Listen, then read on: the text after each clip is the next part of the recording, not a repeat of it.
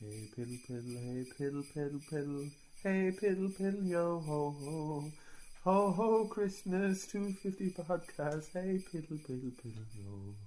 Hello and welcome to the 250, your weekly podcast looking at IMDb's top 250 movies of all time. I'm Darren, I'm Andrew. I'm Kieran. I'm Helen.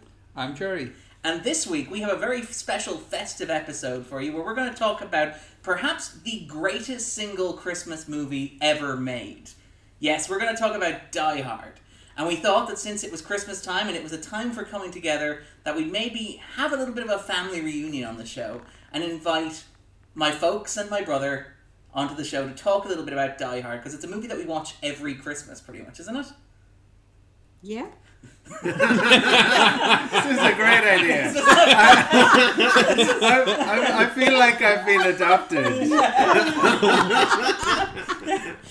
We're they your should have wife and done- Sligo family. Andrew. Clearly, we should have done more prep before we went into this bit here. But no, it is because uh, we talked a little bit. I've talked, actually talked a great deal about this in the podcast. Where, like, my, I reckon part of my love of movies comes from the fact that when I was little, we would always sit around and we watch movies together. And like, it would be a thing when we were in Sligo that Dad would come back and he'd have two movies each weekend. We watch one Friday night, one Sunday night. That's because it was too expensive to go to the cinema with the whole lot of us, let's be honest. But it's still a great thing, though. And I mean, it's still like Yeah, cinema was generally kind of like a rare thing, and, and you, you just like had a membership of Video City or um, Extravision back in the Extravision, day, yeah. sadly, which are now gone. Yeah. But yeah, I Yeah, it think was a Video big City's thing. still kicking about. Uh, Video the, the, the Ex- Extravision and HMV um, became like a um, like one of the few Extravisions that was left, but it was a co co location with HMV. Now I have to go back and see if that's still the case. I but it was don't think around it's for a still the surprisingly long time. Because when do you ever see an Extravision? Um, not, They're not very often. gone now Not as anymore. very well. often. Are they completely gone?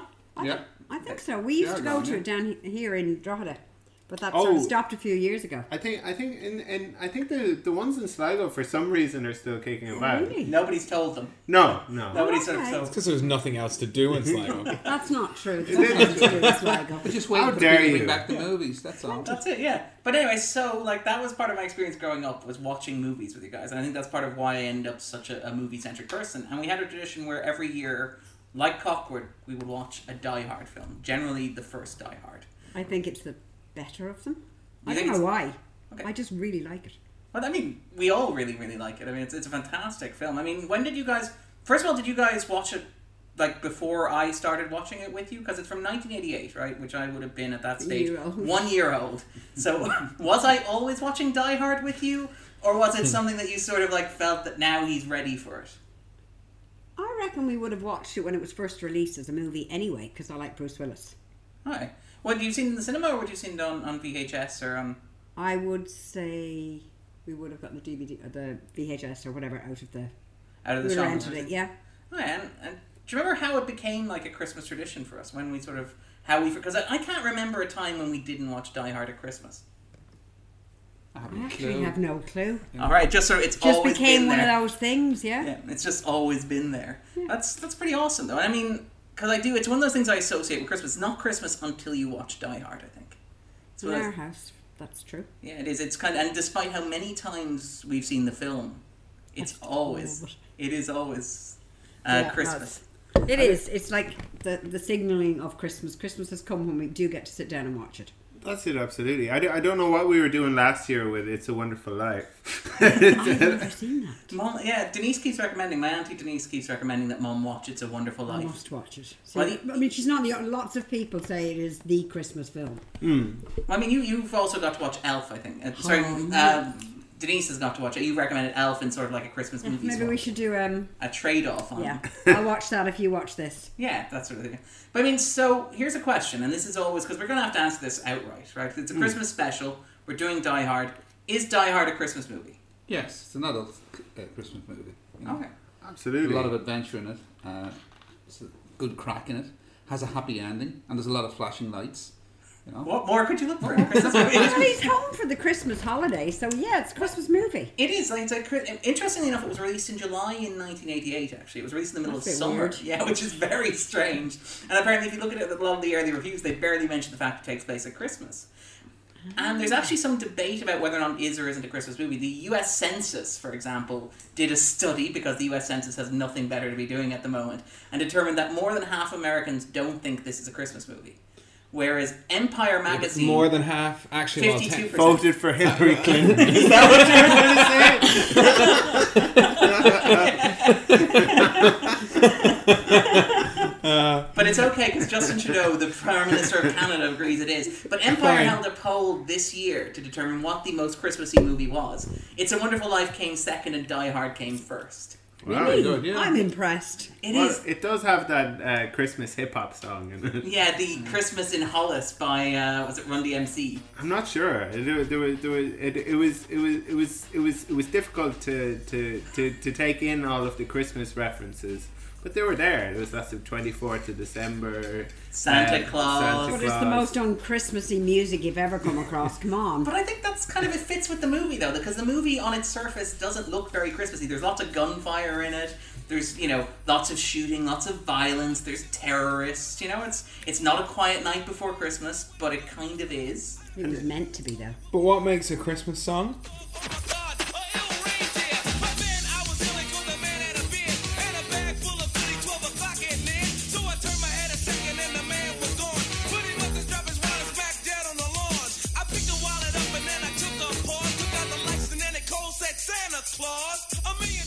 Just because It's- it doesn't have the right rhythm and the right music and the lyrics and Yeah, singing pretty it. much. But the lyrics are entirely Christmas. That's irrelevant. I don't listen to the lyrics. I just listen to the music. Kira, Kira wasn't making this argument while watching the movie. He was- he was- Well, that's because I couldn't understand what he was saying. But because we did, we had this discussion when we when we decorate around our house, we typically select a bunch of Christmas songs. I actually put on that exact Christmas song, and got told to turn it off because it wasn't Christmassy Proper enough. order. I wasn't the only one.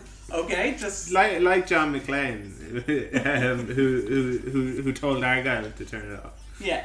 No, no, We're, we're, we're not revealing too much. About this the is movie. not a movie about a limo ride. Yeah, to be and the clear. music they It would be play. a completely different movie. it would be, yeah. But I mean, so guys, is this one of your favorite movies of all time? Would you say like if you were to make a list of your favorite movies, would this rank on it?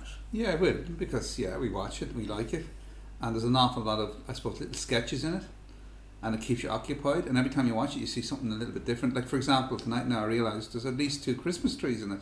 Up to now, I up to now I thought there was just flashing lights.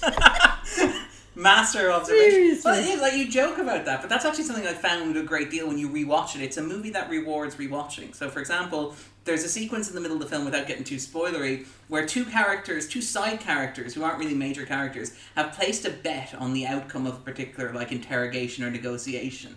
And I hadn't twigged that before until watching it this time because you can see one of them go, uh, "This is when he's in, when he's Yeah, interrogating." no, I know. I got before that. I, That mean, they had I a don't bet. get a whole lot. Yeah, that they Oh. were betting on the outcome of this conversation. Okay, all right. Darren's obviously not as astute a, a movie observer as he thought he was. I don't think those Twinkies are all for uh, for Officer Powell's wife either. But uh, I disagree. You disagree? Yeah, I know. If you have a bump, you get cravings for things. So he was bringing her home. A whole, obviously, her Do you thing. think she got all twelve Well, sh- Twinkies? she didn't this time because he was a That's little bit true. preoccupied. Yeah, but I he do was think told. that was his intention. Although to be fair, Twinkies are supposed to survive nuclear holocaust, right? So Yeah. I think they can survive Die Hard. but they did. They didn't survive. What was it? Three years up the top of the construction building. That, yeah, but I think that was just his distaste for them. Have you ever tried a Twinkie? They're No. disgusting. I could never. Yes. They've Well, got what are that they? yellow dye sixty Yellow dye number five. in Number there. five, What is a yeah. Twinkie? Like actually, I have what, no clue. It's hydrogenated. Uh, We literally just watched this. we, we got all of the ingredients I know there. all the ingredients, but what does it? What does it? ta- what is it? What like? You've never seen one. Is it I know it's a biscuit robe. then or They're, what? they're like these small kind of doughy fingers that you can. I mean, they're just you can that walk- you can eat. I You Like can roll on the donuts? floor. You can do anything with them because they- because they're so Are versatile. they like donuts? No, well, they're like I really don't know how to describe them. They're like small dough sponges. You know, like a sponge that you'd eat, um, just that you get on like Mr. Kipling Yeah. boxes and stuff like But presumably there's that. something in the Except they're middle. way no, they're just entirely doughy Okay. so that- goodness. goodness. That, is that goodness in inverted commas. Is the consistency that of a donut? No. yeah, yeah.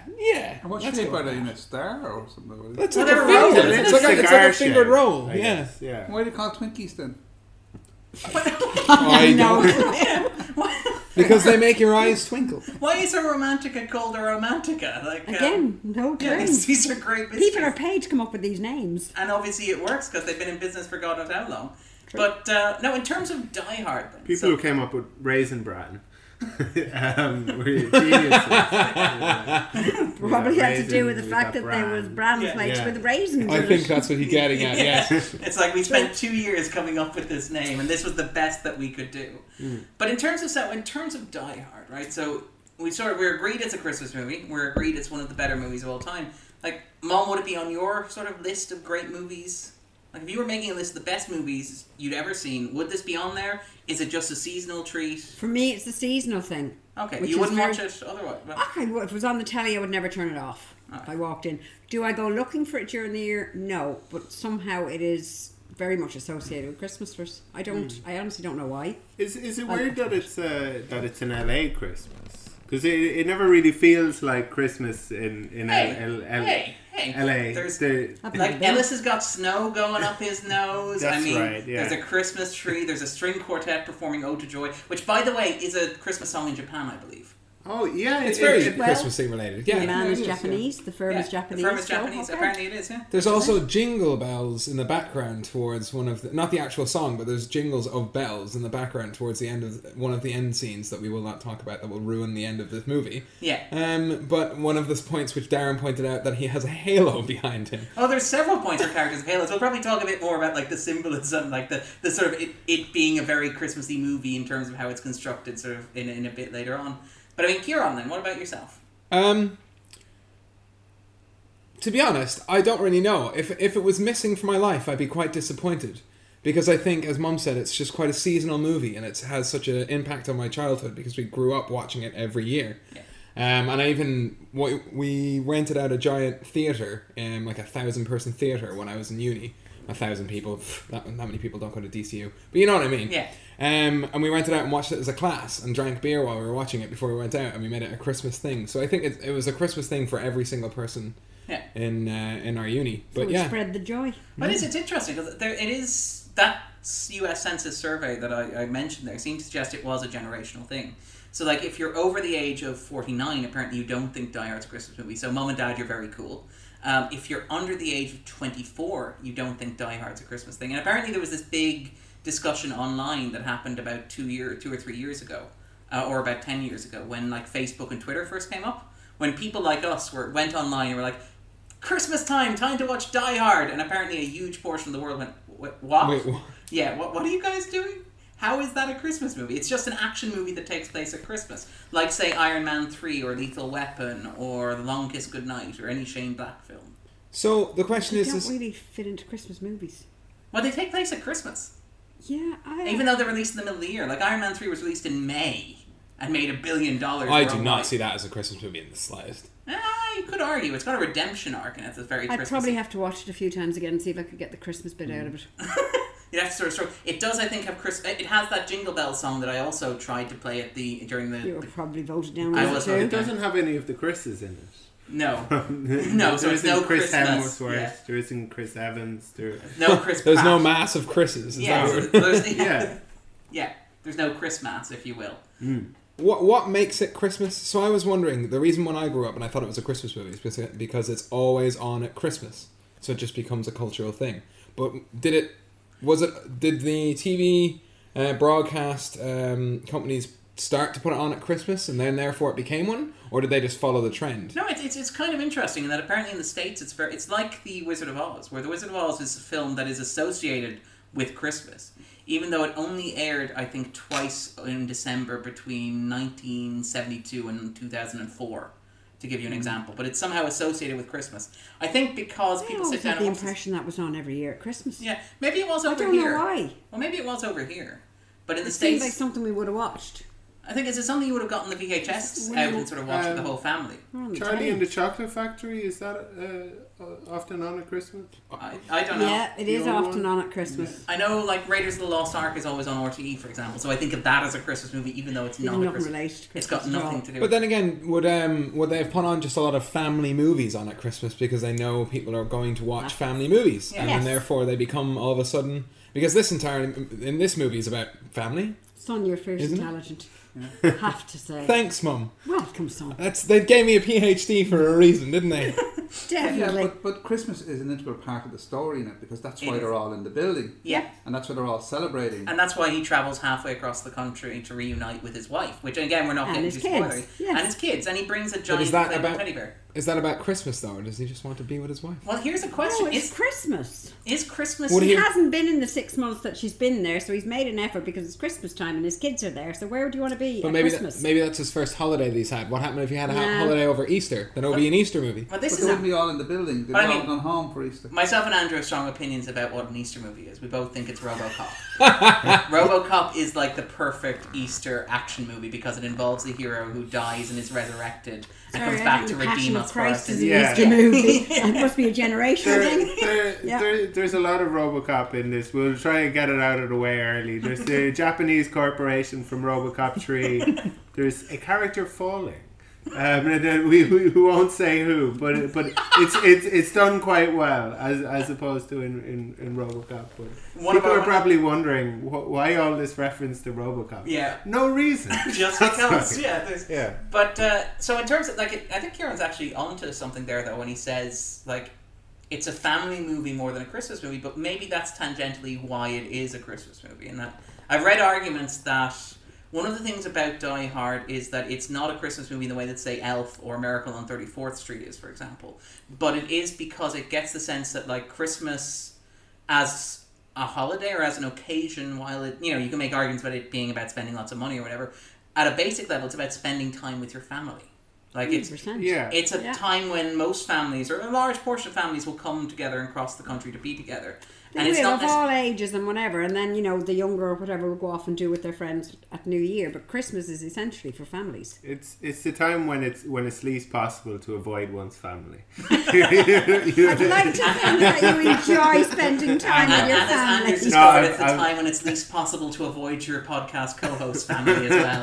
Um, no, I'm I kidding. tried to convince Dad not to buy my flights, but unfortunately, I know. But yeah, I, th- I think maybe there is something to that. Like maybe it captures that aspect of Christmas that it is about like spending time together as a family, as opposed to like Santa Claus and, and like the Nativity or whatever. Yeah, no, I, I would go with that bit. All I right. do think it's it's family oriented. It's, it's the thing where they are coming together for that reason. Seriously, And Christmas is in the background, it isn't just in your face. Yeah, The adventure is in your, your face and it's great, you know, like I think Yeah. and it's a nice movie to have because it's a lovely happy ending. I do like happy endings. I mean, quite a lot of people died in an entire building. they still had a happy ending, Kieran. That is my go-to in a movie. Happy endings. but I mean, happy ending, relatively Yeah. Oh, speaking. Okay. But, but but they don't take it serious in the film as well because they're always cracking Jokes, wisecracks yeah. all over the place. yeah, that's So true. you know it isn't real. No, there's no crying in the middle of anything. There's cracking There's- wisecracks. So Yeah, there's, there's no how. There is a harrowing moment where one character explains his tragic backstory, and like John McClane, the main character, is kind of like, "Well, this really lowered the tone of the you know, the I was hoping for some sort of witty banter, and this happened." But it does. I think you're right that it does sort of have a sense of humor about itself in terms of it plays with, and it's sort of it's it, it is cheeky, and I think it's aware of what you want from it and what it delivers. I think one of the arguments about why it's such a classic film, we'll probably talk about this in a moment, is that it's uncomplicated. It's um, there's no shades of grey. It's not like yeah, a it's lot- black or white. yeah, it's not like say Rambo to pick an example, where Rambo is a very sort of complicated movie in terms of like morality, where it's like a Vietnam veteran versus like local law enforcement. You have all this sort of stuff in the background.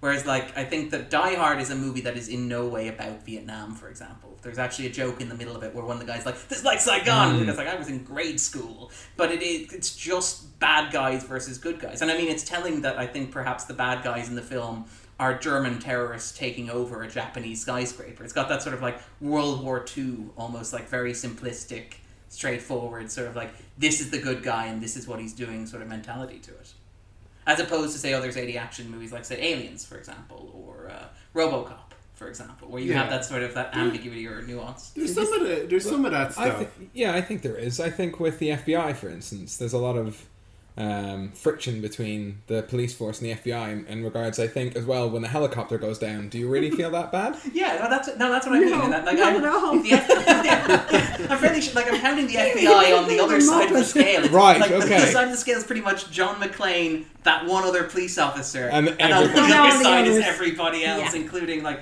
the the bureaucrats, the FBI, the local law enforcement, probably the cokehead from the party. You know, maybe Mr. Takanawa is on the good side for as you know as long as that lasts. But with that in mind, then I guess the only thing left to ask is: Would you recommend that people watch this? And would you recommend that they watch it at Christmas? Yeah. Absolutely. Why I not? think Why you'd be not? mad not to.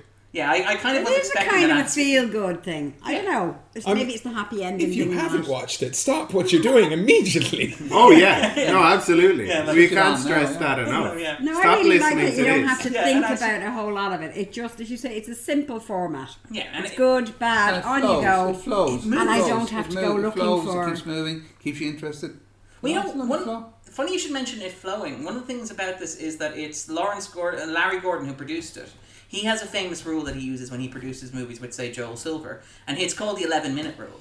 And the idea is that once the action starts, you get one act to set stuff up. So, like, for the first 30 minutes, there's not a lot of action in this. But once the action starts, you make sure you have a major action set piece once every 11 minutes, like clockwork. And the film really does. I and would it say keeps it moving. fulfilled that criteria. It does, and it just keeps moving, which is really, really good. Good Yeah, idea. it doesn't like some movies go dull in the middle and you sort of fall asleep and you wake up again at the end. Lord of the Rings. but I think it started off and it, it goes uphill all the way and you're getting more and more adventure as it's going along, more and more action until you get to the very end. And so when you get to the very end, you're full of life, you're ready to go out there, ready to hit Christmas. I, li- I like this idea of dad watching this to get geared up for Christmas. Well, Walking out with his pistol and his machine gun. Yeah. yeah, it's like I'm ready to go to the Christmas sales now. Um, we're Up just to now, we've been twisting his arm up his back to say it's Christmas time. And he's kind of going, oh, okay. Now he's in. now, now he's rearing Now to he's go. there. In fact, Now he's as there. Turbo Man. yeah, as we're recording this podcast, dad has already taken out a set of Christmas lights and has begun to decorate the couch. Yes, red and white once. All right, well, in that in mind, then we might segue neatly into the spoilers, and we'll talk about the movie in a little bit more depth.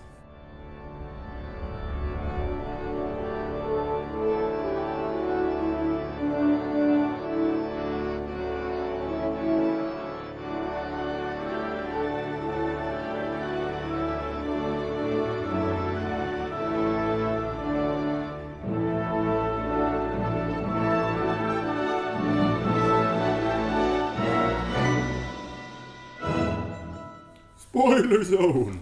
So, Kieran, what is Die Hard about for you? What is Die Hard about for me? I Yeah. think we literally just discussed this, didn't we?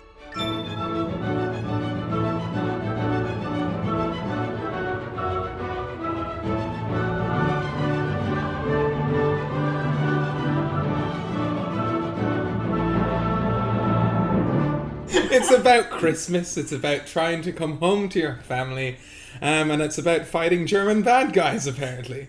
Who played by um, Alan Rickman, of course. Fantastically, by the way. Can you believe that's his first big screen role? He was cast after the producers saw him in a stage production of Dangerous Liaisons. So this was his first. Was he a cinematic- stage actor all of beforehand? The Well, he only- was a teacher, I think. The originally. Oh, only thing I He's saw quite him amazing. in before this was uh, Smiley's People. He had this tiny little role. You know, Uh, Alec Guinness, who is like Obi Wan Kenobi in, in Star Wars. He's he's I like that's he's- like he- Max von Sydow from Star Wars. Like I mean, Alec Guinness's entire Well, career. yeah, yeah, handled- did- yeah, uh, but he, it's from, from I mean, it's a pretty Kind Hearts good and role. Coronets and Yeah. the Lady Killers and all of those All kind the of Ealing. Ealing comedies and and that sort of thing. But he, he's playing George Smiley from Tinker Tailor Soldier Spy, and I think Alan Alan Rickman is like a, a receptionist at the Savoy.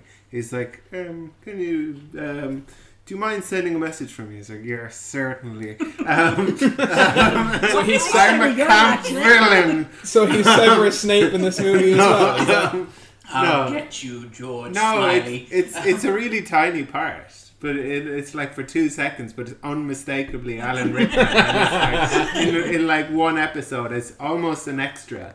Well, it's Um, actually- yeah, because you look at Alan Rickman and you kind of think like he's an actor you couldn't really give a small role to because he would walk away with it. And it kind of feels appropriate that his first like big role should be as the antagonist in a movie like this. Because you can imagine a movie where you cast him as like henchman number three, and everybody came out going, "That henchman number three was really something, eh?" It's it's amazing. I, I, I went to a live recording of another podcast called the uh, Dream Gun Film Reads, where they basically they they read kind of um, they they take a film script and then they sort of um, put a whole lot of silly jokes into it, and they have um, have people read it on stage. But the, the, the, the kind of reveal of Alan Rickman, like he, he couldn't be on stage with the rest of with the rest of the people who were going to be reading their parts. He had to enter like at the same time, and he just entered. Everyone was like cheering, and um, and he just walked up into the center of the stage and was like, "Here I am," and it, it- like the whole place just like um, erupted. even in this film, like his arrival is a big deal. Like there's a moment where McLean goes to visit Holly, and the camera sort of the shot cuts away to this delivery truck driving through the middle of Los Angeles. That you have no idea why we're suddenly focusing on a delivery truck in the middle of Los Angeles. And then you know, a couple of scenes later, there's some more arguing, some bickering. Ellis has some stuff. Another shot of the delivery truck pulling in, and then Alan Rickman strolls out, and it's just like he, he owns it. It's like he's always it's like this is my movie now. It's it's fantastic. Once he enters it, he is very much the, the core of it, if you like. You know, one of the great things about it is that originally the character of Hans Gruber was not supposed to wear a suit. All the terrorists were going to wear like black sort of camouflage or like stock terrorist stuff. And Rickman read the script and he sort of he sent he had a conversation with Joel Silver, the producer, and he said, "Well, look, I think it'd be a good idea for my character to be a bit more sophisticated than you know the villain that you, you usually have in these. Maybe he could wear a nice suit, and if he had a nice suit, then maybe he could be a scene later on where he meets John McClane and he pretends to be a terrorist, and get the two guys sort of standing off against one another, and you know it'd give you some nice tension that way. And apparently the producer said, "Look, you're an actor. You read what I tell you to." f- Say and get the hell out of my office. And Rickman was like, okay, fine. And apparently, on Monday morning, there was a new copy of the script delivered to his trailer where um, Hans Gruber enters wearing a suit, which is good. quite awesome. So the Like, guy took it on board. it is. Well, it's a very He didn't great just choice. dismiss it. But he carries it off so well. And as he said himself, like, if they were robbing 600 or Dollars. Six, Six- yeah. you could- Six hundred $600. but you're robbing six hundred million dollars. You know That would be a does good take twist, bit though, of- wouldn't it? If they just made away with six It's a hundred shame dollars. dollars after all that effort and Yeah. all those dead bodies. And it, And it seems fitting that a guy who can steal six hundred million dollars should wear a very nice suit. Yeah, it I re- think that's profiling. That's definitely profiling. it's a different sort of profiling than most criminal profiling, to be honest. though. It just adds a touch of class. Which is what if somebody walks by you in a suit, he's definitely He's going to definitely gonna steal rob something 600 today. million. I love the idea Not of just something. Can Kieran- we leave the Six hundred bankers million. out of this now? I love the idea of bankers Kieran out. sort of profiling six hundred million dollars stolen in bearer bonds, and Mom's like, "I guess that person probably wore a really nice suit," and Kieran's like, "Whoa, let's not get carried away here." all these debonair European businessmen being just stopped by the police. And, search for Barrett yeah. But um, it is because it's actually it's a fantastic role. It's a fantastic performance. And I mean, one of the things about Rickman that is so very good, and one of the things I think about Die Hard as a whole that is so very good is that it's so well constructed that you can look at the movie several ways. Like you can pick a character and you can look at the movie from their perspective, and it mostly makes sense. Like I imagine that there is a version of Die Hard out there where it's Alan Rickman doing like an Ocean's Eleven style, really sophisticated, cool heist that he's put a lot of effort into, and then all of a sudden this American cop comes and starts shooting stuff up in the middle of it.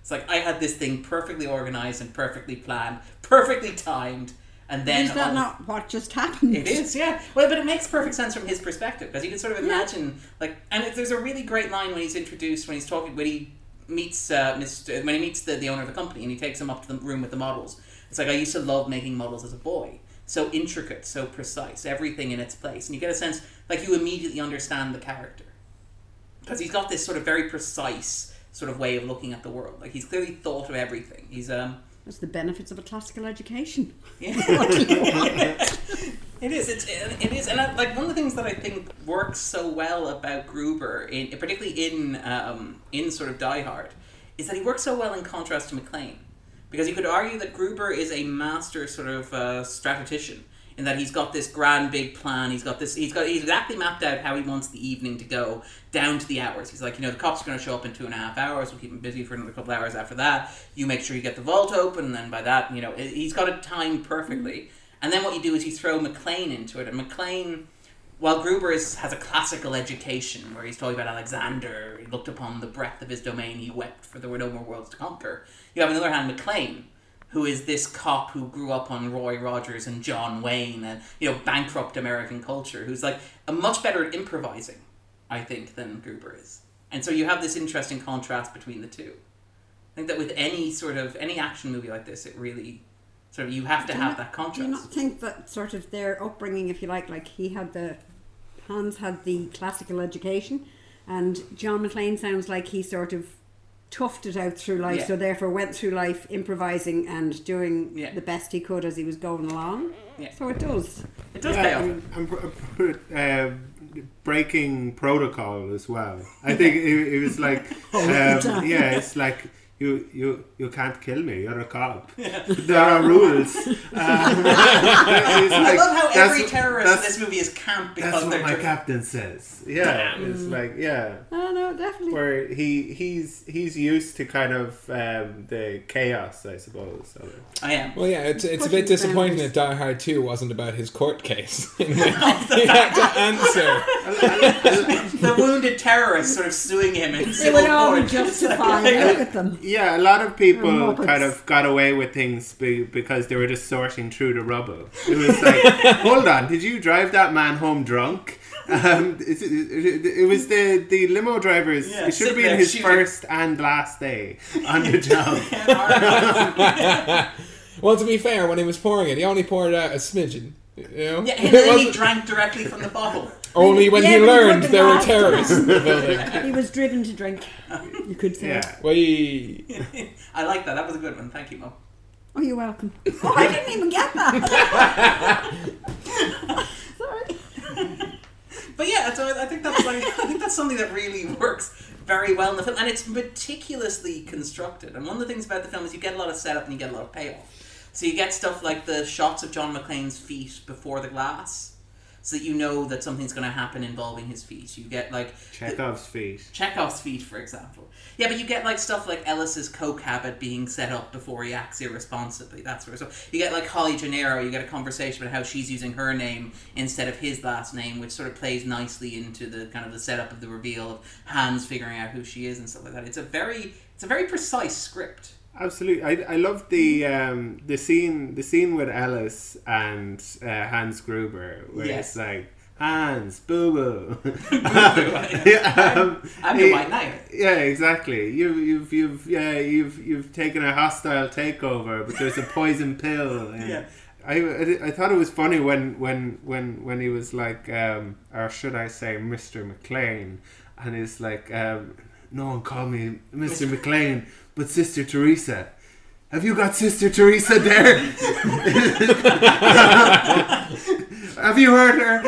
Um, but but there is it's it's such a well constructed film. It's also a very '80s film when we talk about Ellis because we should probably talk a little bit about Ellis. It was the uh, perhaps the true hero of the film. This is the uh, Really? no no no no. but He it, was a bit of a dickhead. just a little bit of a dickhead. He was a massive He actually dickhead. was a massive one. But But Yeah. so full of himself. Are we going to have to cut Oh, that entire I'll- thing? I'll- No, al- although you did like the sound of the the date that he suggested. What was it? Bree. Yes, Um, that did. In fairness, he, he obviously knew how to live well. yeah. He's a horrible person, but got great taste in cheese. And cocaine. well, that bit Well, to be wasn't there, fair, I but don't the think champagne cocaine was is- getting me now, in fairness. I don't think it's and the- the cocaine where brie. you quite have a my taste in soft it. It's more French like an cheese. addiction, really. Yeah, no, he does have a bit of class, all right. But he's still a dickhead. But I mean, is there is there something very '80s about the film? There's It's like the film is seems very very eighties in terms of And it- yeah, and there- there wa- there was a few th- like we watched Aliens before and other movies like that where, where, where there's all these kind of evil corporations when when the and, and and that the government are kind of always kind of complicit are looking out for the the like kind of corporate interests. Or whatever. yeah, yeah, but th- there was a moment when when it, he he was on the walkie-talkie, and it's like you just blew up part of a building. This is this belongs to a company. This stuff is expensive. What are you thinking? And it, it was it was it was it re- reminded me of that bit in Aliens where where, where Oh, where it's like, where, "Bill me," yeah. yeah. yeah where he's talking about like uh, The reactor core, the cost of the Yeah. reactor core. Do you have any idea how much this costs? So the response is bill me. yeah It does have that sort of 80s attitude, although I do find it interesting. The corporation seems relatively benevol- be- benevolent, not benevolent. there's like a kind of a thin veil where he is, is, is says like oh they're, they're um the crimes that your company have perpetrated across the globe and your, your man starts to say oh that's not strictly speaking true and then he just like Not quite a few across the moments yeah he, a few moments he reveals like oh oh you're not a you're what not kind actually a of what kind of terrorist are you Who said we're a terrorist at all? Yeah. Well, this is an interesting version because this is actually based on a book, interestingly enough. Yeah, I know. The, the reaction there. Dad noticed this a couple of times ago. It's amazing. This is one of those, it takes you five times watching Die Hard to notice based on the book by. But it, it was based on a book. Interestingly enough, it was a sequel book to a book called The Detective. The Detective had been made in 1960 starring Frank Sinatra. And Frank Sinatra had all rights to sequels to that book, which meant when they wanted to make Die Hard, because it was an adaptation of the sequel to the book, they had to offer the role to a 73 year old Frank Sinatra and hope that he turned it down. As in, John John McClane. McClane. John McClane. As that a- would have been good to see him swinging out of a Really roof. all right, yeah. Would have been Seventy-three swinging. year old. He did swing out off Yeah. the roof. yeah, he would have been a swing That artist, was- if you will. Thank you very That much. was my joke, but I don't think Mum got it. I don't. But it has. Well, I mean, yeah. Was it the uh, now I have a machine gun? Ring a ding ding. Um, but um, it is. happy new year yeah But you know that the um, they originally wanted to cast Arnold Schwarzenegger or Sylvester Stallone in the role. I heard Interesting. yeah. Is that why they brought some know. choppers in? Get to the chopper! Get away from the chopper!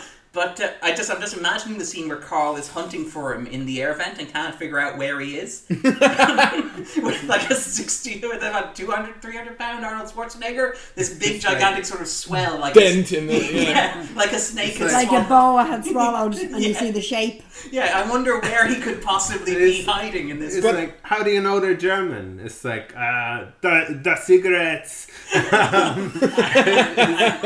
American. Uh, that was a, uh, it, it was a good moment where he's like, uh, they're clothes, and then it's like pause, and it- it's like like um, Looking around. Yeah, like it, it's startled kind of. Um, Well, I mean, yeah, the film looks great. It's got this uh, cinematography by Jean de Bont, who did Speed, who directed Speed. oh wow! So it actually looks really nice. And there's this really nice, and Kira mentioned this earlier when we were talking about like how it's a Christmas movie. There are lots of halos.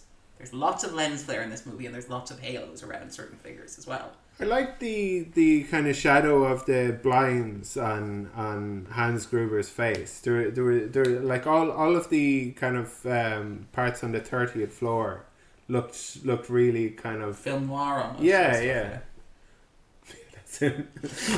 But, um, These details escape me. I just sit down and enjoy it. here's here's a question though, right? So in terms of like this being a Bruce Willis movie, because this is 1988, right? So this is Bruce Willis that I grew up with, right? So as far as I'm aware, Bruce Willis has always been an action hero.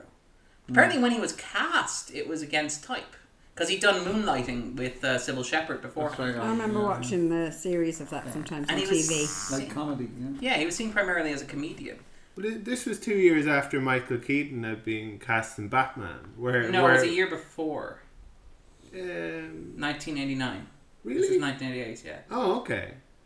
All right. Sorry. They, But they- she just they- looked at Bruce Willis. She said he was in Moonlighting. He was a detective in that too. He was, but it was like a romantic sitcom. It was a lighter sort of a thing, but he was still. So I don't know how Oh, So- he was so did you, changing type or whatever Right. because he was a detective in Moonlight. So when you watched it, it wasn't like, oh my god, this is like, what is this weird funny man doing in this action movie? It was like, No, No, because there was a lot of Probably comedy wasn't relevant, In, in it was this. just- you know it didn't take itself seriously. it's just an till later action on, you movie.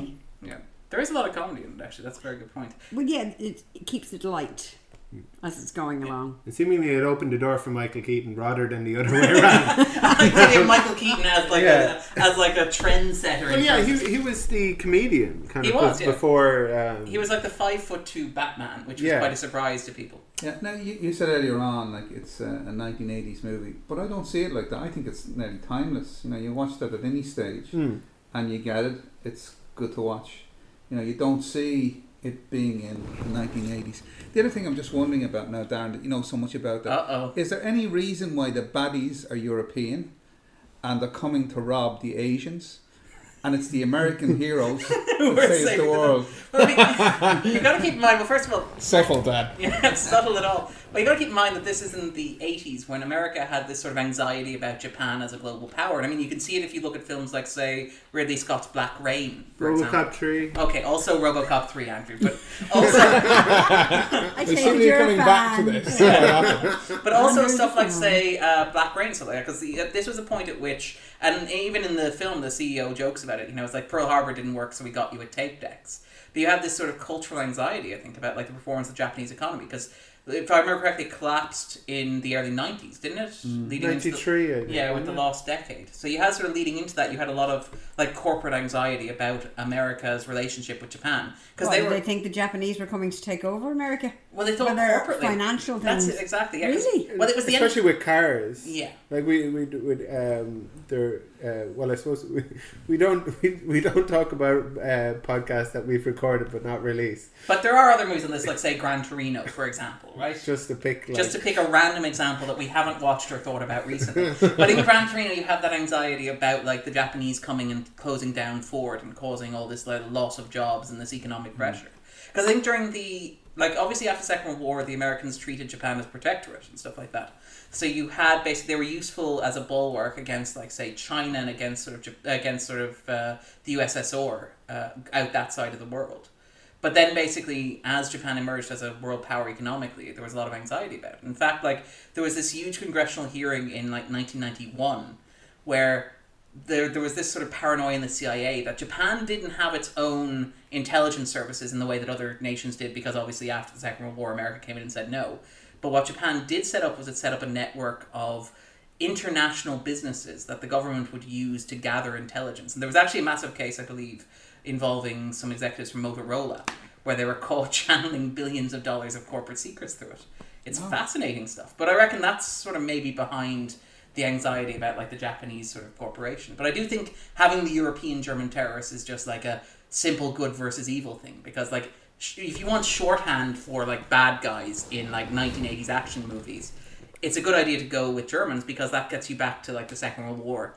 And the Second World War was like your good versus evil sort of thing. So it was like, you, you you you could have had some um Provo front. Um, yeah, like, like what was it? It or was some um, um, what's his what- name? Sean what was it? Bean in, um, Liberté Quebecois um, oh, yeah. the, um, the Asian Patriot Dawn. Games Yeah, and the Asian Dawn. It was Patriot Games, which Yes. Sean Bean were the IRA were the bad guys, for example. exactly Yeah, uh, terrorists in, in 1980s or 1990s action movies when they're very different from terrorists appearing in modern action movies. In fact, this movie seems to be like spoofing terrorism in a way. I don't think you could get away with it today. Well, there's a lot of stuff in the movie I don't think you could get away with today, like bringing your gun on a flight. and it's like, it's Or, like, the are te- you- or the teddy bear, Or as, the teddy- as, as Dad pointed out. yeah, like that was Dad's observation. It's like you can probably get the gun on no bother, but the teddy bear going in the overhead storage compartment that's not going to fit. Yeah, it was probably pre Ryanair, is it? Probably, yeah, free overhead storage compartments and stuff like that. But there's a lot of stuff like that that is sort of very, I think, specific to the time. Like, I think that McLean in particular is an interesting character because he's a rejection of, like, the 80s action, the 80s and action heroes, like, say, Schwarzenegger and Stallone, in that he's a very human guy. Like, because Bruce Willis is obviously, he's smaller than the other guys. He's a lot more wounded and ragged. Like, he does a lot of stuff in the movie that's impossible. I'm going to ask, like, Kieran, as a doctor, should John McClane have survived everything that he went through in this movie? Disclaimer: I am not a doctor. Any medical advice that you hear on the 250 is not legally binding. Wear shoes. I am not willing to Not bet a- my career on this, not a doctor and does not pretend to be one on the internet except for money. Okay. but as, as a medical student, as somebody who has like a passing familiarity with human anatomy, like the does the beating that he, he receives in the movie seem absurd? Doesn't it seem absurd in all movies though? Oh yeah. He, That he's, people can be beaten up and yet they still stag around and they're still going. It's So because they have hope, Mum. The that hope would- for their it's not that families. they've worked out and they're all ribbed and they can take It's not all that the they eat their punching. greens or anything like that. But surely in a film, everything is taken to extremes. Oh, yeah. Like Yeah. the FBI are taken to Remember, it extremes is as TV. being, uh, Oh, it is. as being being so bureaucrats. You know, they they need to follow procedures with the cops. Everything is taken to an extreme. You know, Hmm. so even the thing about him being beaten up is taken to an extreme. You know, he, he attached a few detonators to uh, a, a monitor and fires it down a, A- down a shaft. shaft and it blows up the building. You know, like like geez, Is I- this assuming that smashing the computer creates a spark? Because I was a little bit baffled at how that would create that, such an explosion. Yeah, I assume that's it because he doesn't seem to have the like technical know-how to set the detonator. Well, because I, I presume has if the you detonator. throw C4 down a, an elevator won't shaft, it's de- not just going to explode. was it with the impact would push the detonator in? is Ah, it- okay, or, that might or be it. something like that. I, I wasn't I wasn't certain myself. Um, But I would have thought that that was what would happen. It would go poof, rather than Oh, Poof. rather Poof. than having a common bomb heading up the, Yeah, the yeah. shaft. You know, But to be fair, it does go primarily on those two floors. Like it, it, where, wipes where out the all second the floor. explosives are. Yeah. Well, not, not And all then the the explosives. rockets, yeah. And That's the true, rockets, yeah. yeah. The rockets. I have a question for you. Okay. You know the guy who was hanging by the neck with the chain? Is it Carl. credible? Carl. Is it credible he walks down swinging a machine But he doesn't gun? walk down. He's Let, in a us body let's bag. give him a name. Oh, is that yeah. what it was? He's in a yeah. You can see he I missed pushed. that For bit. some reason, they didn't take the gun off him in the body bag, which is kind of weird. and if he's in a body bag, was he not dead? yeah, well, I think that's because this- you see him well- push two people out of the way. So He's come back from the dead before. Literally. Th- This is Vigo the Carpathian, isn't it? is it? It is. I believe so. Are we, are we going to the fact machine? We'll go to the fact machine and just check that that's Vigo the Carpathian, which is great because that means there's Who a is lot Viggo of the carpet? From uh, Ghostbusters 2. Oh wow, that was really quick. Maybe I'm completely wrong. no, What? No, he's not completely wrong. no, he's, no, he's However, not. is that person German? Um, no, I this think we person know is somebody he's else. Russian. He's a former ballet dancer. Nice. Wow. Who, def- who defect, whose defection caused a diplomatic incident between the U.S. and the, you know, and the Soviet Union. Is Wow. this the And he same wound up guy? in film? Yeah, That's way more impressive. It is actually them being Vigo the Carpathian in um, in uh, Well, Ghostbusters too. Make a movie Can we about go it. back to the fact machine and see who played Vigo the Carpathian? Vigo, Vigo. Um, Vigo the Carpathian. so Sorry. what else is he in? What else is what? This guy. is. Vigo. they're, I think we're going way off topic now. You've you've obviously Why did I never. leave it Um, all out? William von Homburg, who is He is German, in this movie. is he? Yes, Okay, he is. He plays James. he plays James. Which one was James? James. was James the younger brother of? I think Is James that was who the it younger was? brother. Oh, The so first he guy was in this killed. movie. Yeah. So it's not totally irrelevant. Right. we just got back to it eventually. Yeah, we did just did a loop around. So that was the first guy he killed. Yes. yes. He sent the him brother. down in the lift with. with ho ho ho by the Yes. way i killed your brother um, which is another way it's a christmas movie because it's not just about the mclean family it's about the carl and his brother reuniting at christmas and trying to get bloody revenge in saying that, I've just we discussed this during the movie, but there's a lot of movements that symbolize some sort of dancing. Yeah, there's a would lot you of- would you attribute that towards it being a Christmas movie at all? do there's a you lot think? of there is a lot of ballet and rhythm like there's a great sequence of like when mccain is practically sk- uh, mclean is practically skipping towards the window watching uh, the Very cop light drive on his away feet. He is, yeah And when he's uh, one of, in one of the scenes when he's on is it the thirtieth floor that's being constructed, is it? yeah Yeah. So when he gets onto that floor Mm-hmm. for the first time, when he's backing away, the way he glides his feet are quite ballet-like. Yeah. I'm sure if you asked uh, some uh, like someone who actually did ballet, it's probably not not at all quite right It is form. dance. so you mean if you ask like if we ask carl But it Or does maybe seem like maybe, dancing. maybe that's he why- got some tips from Maybe Clara. that's why Carl was so offended by him. It wasn't because he killed his brother. It's because he's besmirching the fine art of ballet. But there's even a great bit, wh- which is one of my favorite shots in the I film. defected from the USSR for, For this.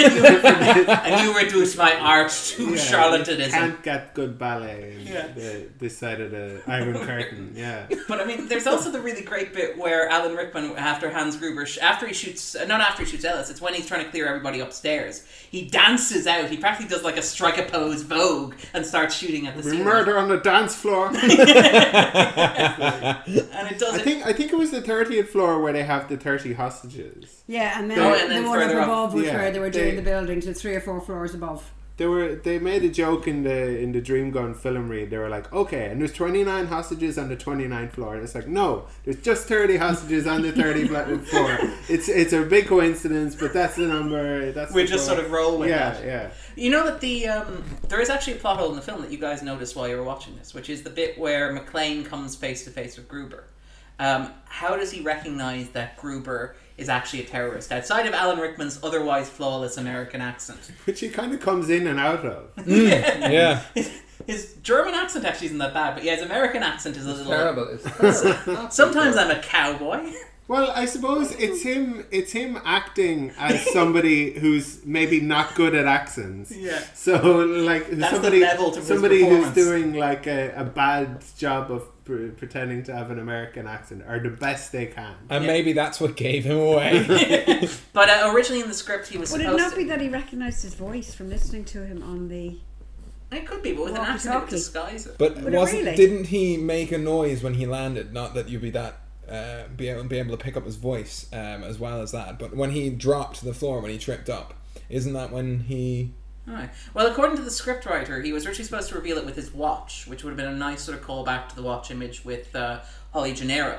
Because originally McLean was supposed to notice that all the terrorists had the same watches because they'd synchronized them at the start. But what I they found see. was they actually cut the scene with them synchronizing at the, watches, start. alright. And so they were like, okay, well, if we just have him notice that they're all wearing nice watches, it will seem kind of odd out of context. It will make sense Well, it later makes sense. on. Yeah. So they sort of cut it, and as a result, there's no real reason why McLean recognised him outside of the fact that maybe his accent isn't perfect. What's the use in that? I bet that scene probably took ten seconds.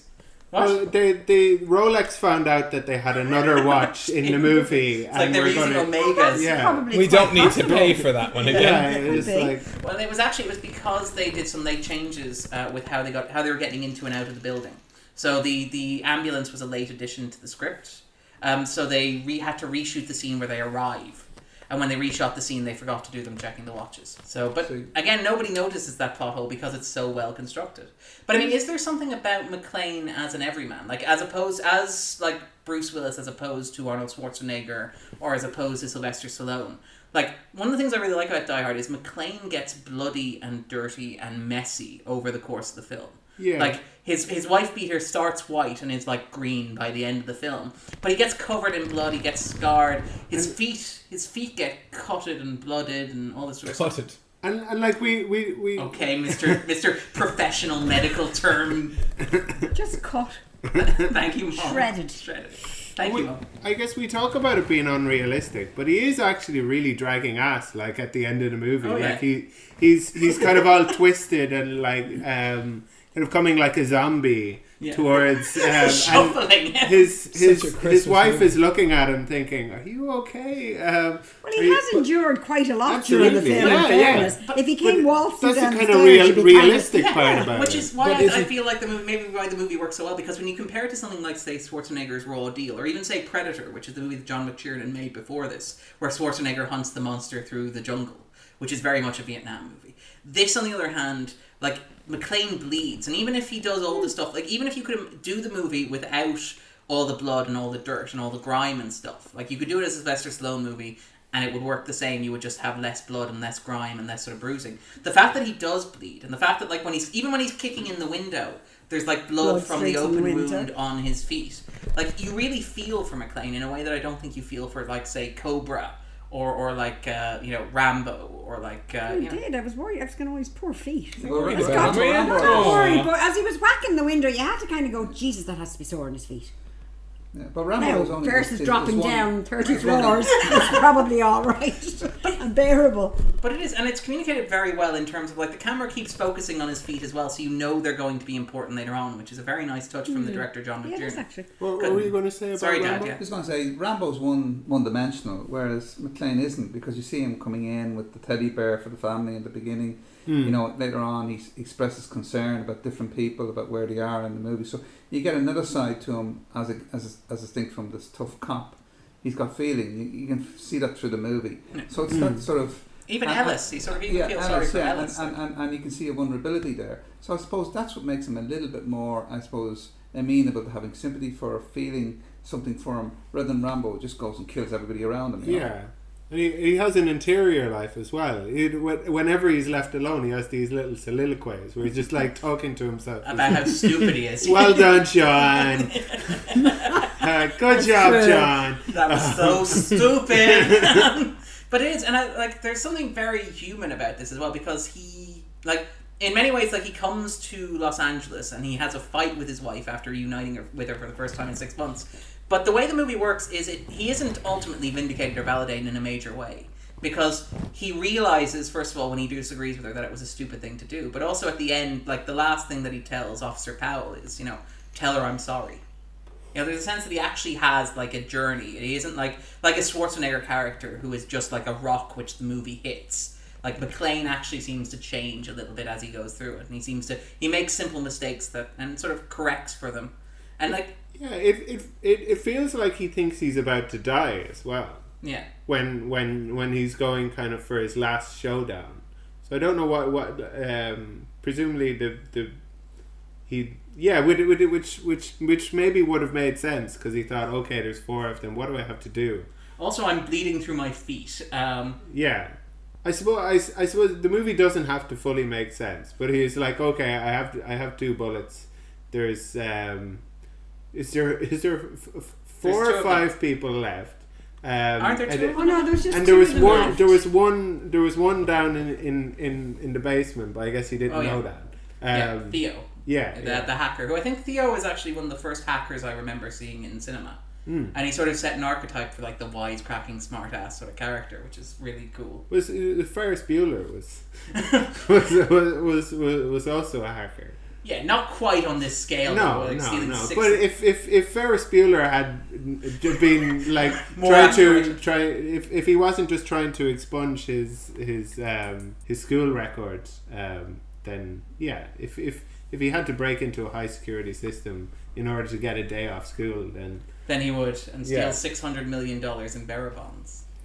So towards the end, when they're breaking into the safe and the FBI come along and they cut the electricity and therefore it downs the magnets for the for the safe Yeah. door.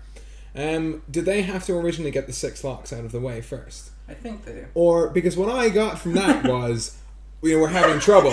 We need to do the rest. Oh wait, the FBI have arrived. Perfect. They'll cut the electricity and the doors will open. But I think Why didn't we do that? In the first I just said, if I I- was counting if on I the was FBI Theo, coming, yeah. so if that was the case, he would have just Yeah, left it until the FBI. if I was think he had to Theo- disable the six things prior to that. Yeah, if I was Theo and I discovered that, like, okay, After I did a all lot of that. work on these six locks. Oh, And it what? was You didn't- futile. yeah, you were just counting on the FBI unlocking it anyway. I'd be a little miffed. Yeah. Well, that's why I was- and that's then why I why was would you pay thinking him that. anyway? Yeah. Well, I mean, to The be hon- FBI were just not gonna for his do it. personality. yeah. Well, I mean, it's Is, is is what he says. I think. yeah. It's charming. That's true. It's charming, It's charming person. person. I like that all the terrorists do have a little bit of personality in it as well, as opposed to being like generic bad guys. Like Carl and Theo betting over like the fate of the negotiation involving whatever. Theo being a bit of an arrogant jackass. Carl being all like, "Oh, I want to kill him now." I want blood. um, I, I, I like I, Family. I like I like Khan and, and his um, Nestle Crunch as well. Um, who, by the way, is the character he plays Khan in um, in Genghis Khan in what's it called, Bill and Ted's Excellent adventure or bogus journey? One of the two. He also popped up in a couple of John Carpenter films, including They Live and Big Trouble in Little China. Ah. Um, but yeah, so I mean, like, I feel like all the terrorists have a sort of a little bit of personality. I love that. He, was, Uh, he was in the Chinese camp in the thing, the one that didn't get featured at all. at all, it didn't appear regular John Carpenter character that he is. I like that Gruber also reads Forbes and uh, Time and stuff. I love that, like, he's such a such a fantastic pretend pretentious terrorist. It's kind of weird that like his name is known. He's known as a terrorist, but it's kind of like you always get a sense that terrorism would have been beneath him. He just got kicked out of the Yeah. terrorism club as well. Yeah. They're like, no, we recently parted ways. Yeah, and it's like you wonder like. How did that ever work? Because he always seems like the kind of snooty guy who'd be like, "Well, I'd rather steal six hundred million dollars in bearer bonds, thank you very much." Yeah. I'm sick of wearing a beret. so last year. Yeah. And living in basements. exactly. I want to get my suits made at the place where they make Arafat suits, for example. Yeah. Mm. For real. But there is, I mean, do you think that John McClane loses some of that everyman stuff in the sequels? Like, so do you think that, like, in Die Hard, McClane is, like, very human. He feels very vulnerable. He feels like he's going to get, like, hammered and beaten and broken and stuff. But Do you feel like maybe in the sequels, like in Die Hard 2, Die Hard with a Vengeance, Die Hard 4, that he becomes much more of a conventional action hero? Like, he becomes a lot less, you lose a lot of what made him so, uh, made him so unique in this case. Like, d- is he still as human, do you think? In I the- don't know. Um, I know I haven't watched the other films with as much frequency, so I can't Okay. honestly say. Does he seem a little bit more invincible Yeah. Yeah, as the- they come to? Yeah. Because you know that they're planning a John McClane origin movie. Like Die Hard Six is going to involve flashbacks that will take you back to how John McClane became John McClane, which ignores the fact that Die Hard is about how John McClane became, Became John, John McClane. McClane, yeah. Yeah, he was Yeah, just. it's an- just going to be about like him him chasing criminals in New York for six months. Um, Having to fill out paperwork in Yeah. cases that he's got to follow up on. the the it, I remember in Die Hard with a Vengeance, there's a moment where he comes out of an elevator and he's covered in blood, and Samuel L. Jackson asks him if he's okay, and he's like, "Oh, no, I am." It's other people's blood. so yeah, it- that's the kind of di- difference between this movie and, and there. and Die Hard Three. Yeah, because Yeah. there is there's something very like very human about him. We talked very quickly then about how this is a Christmas movie because it's got even like it's got like a baptism in it. It's got like a pregnant lady in a place where she shouldn't really be pregnant. It's got like Hans Gruber is basically the Grinch. He's coming in to break up a Christmas party to steal all the valuable presents there from all the boys and girls. You know, you've got John McClane reuniting with his family across the country. Like you've got all this The, the, the kind of contrary point to that is the sergeant when he, he's told you can leave at any time and go back home to your pregnant wife who's hungry for Twinkies that you You promised you would be delivering. yeah they're all covered in bullet holes. Yeah. I think we've established that the Twinkies weren't for her. It was a matter of opinion. Honey, I thought I asked for 12 Twinkies. You'll get six and be happy for it. I was hungry on the, It was a really, really late night. Yeah. Right, well, with that in mind then, uh, myself and Andrew will be back next week where we'll be talking about heat with a bunch of guests just in time for New Year's. Uh, but in the meantime, have yourselves a merry little Christmas. Yes. Yeah. Yeah. It um. Ho ho ho. Or a sec. Ho ho ho.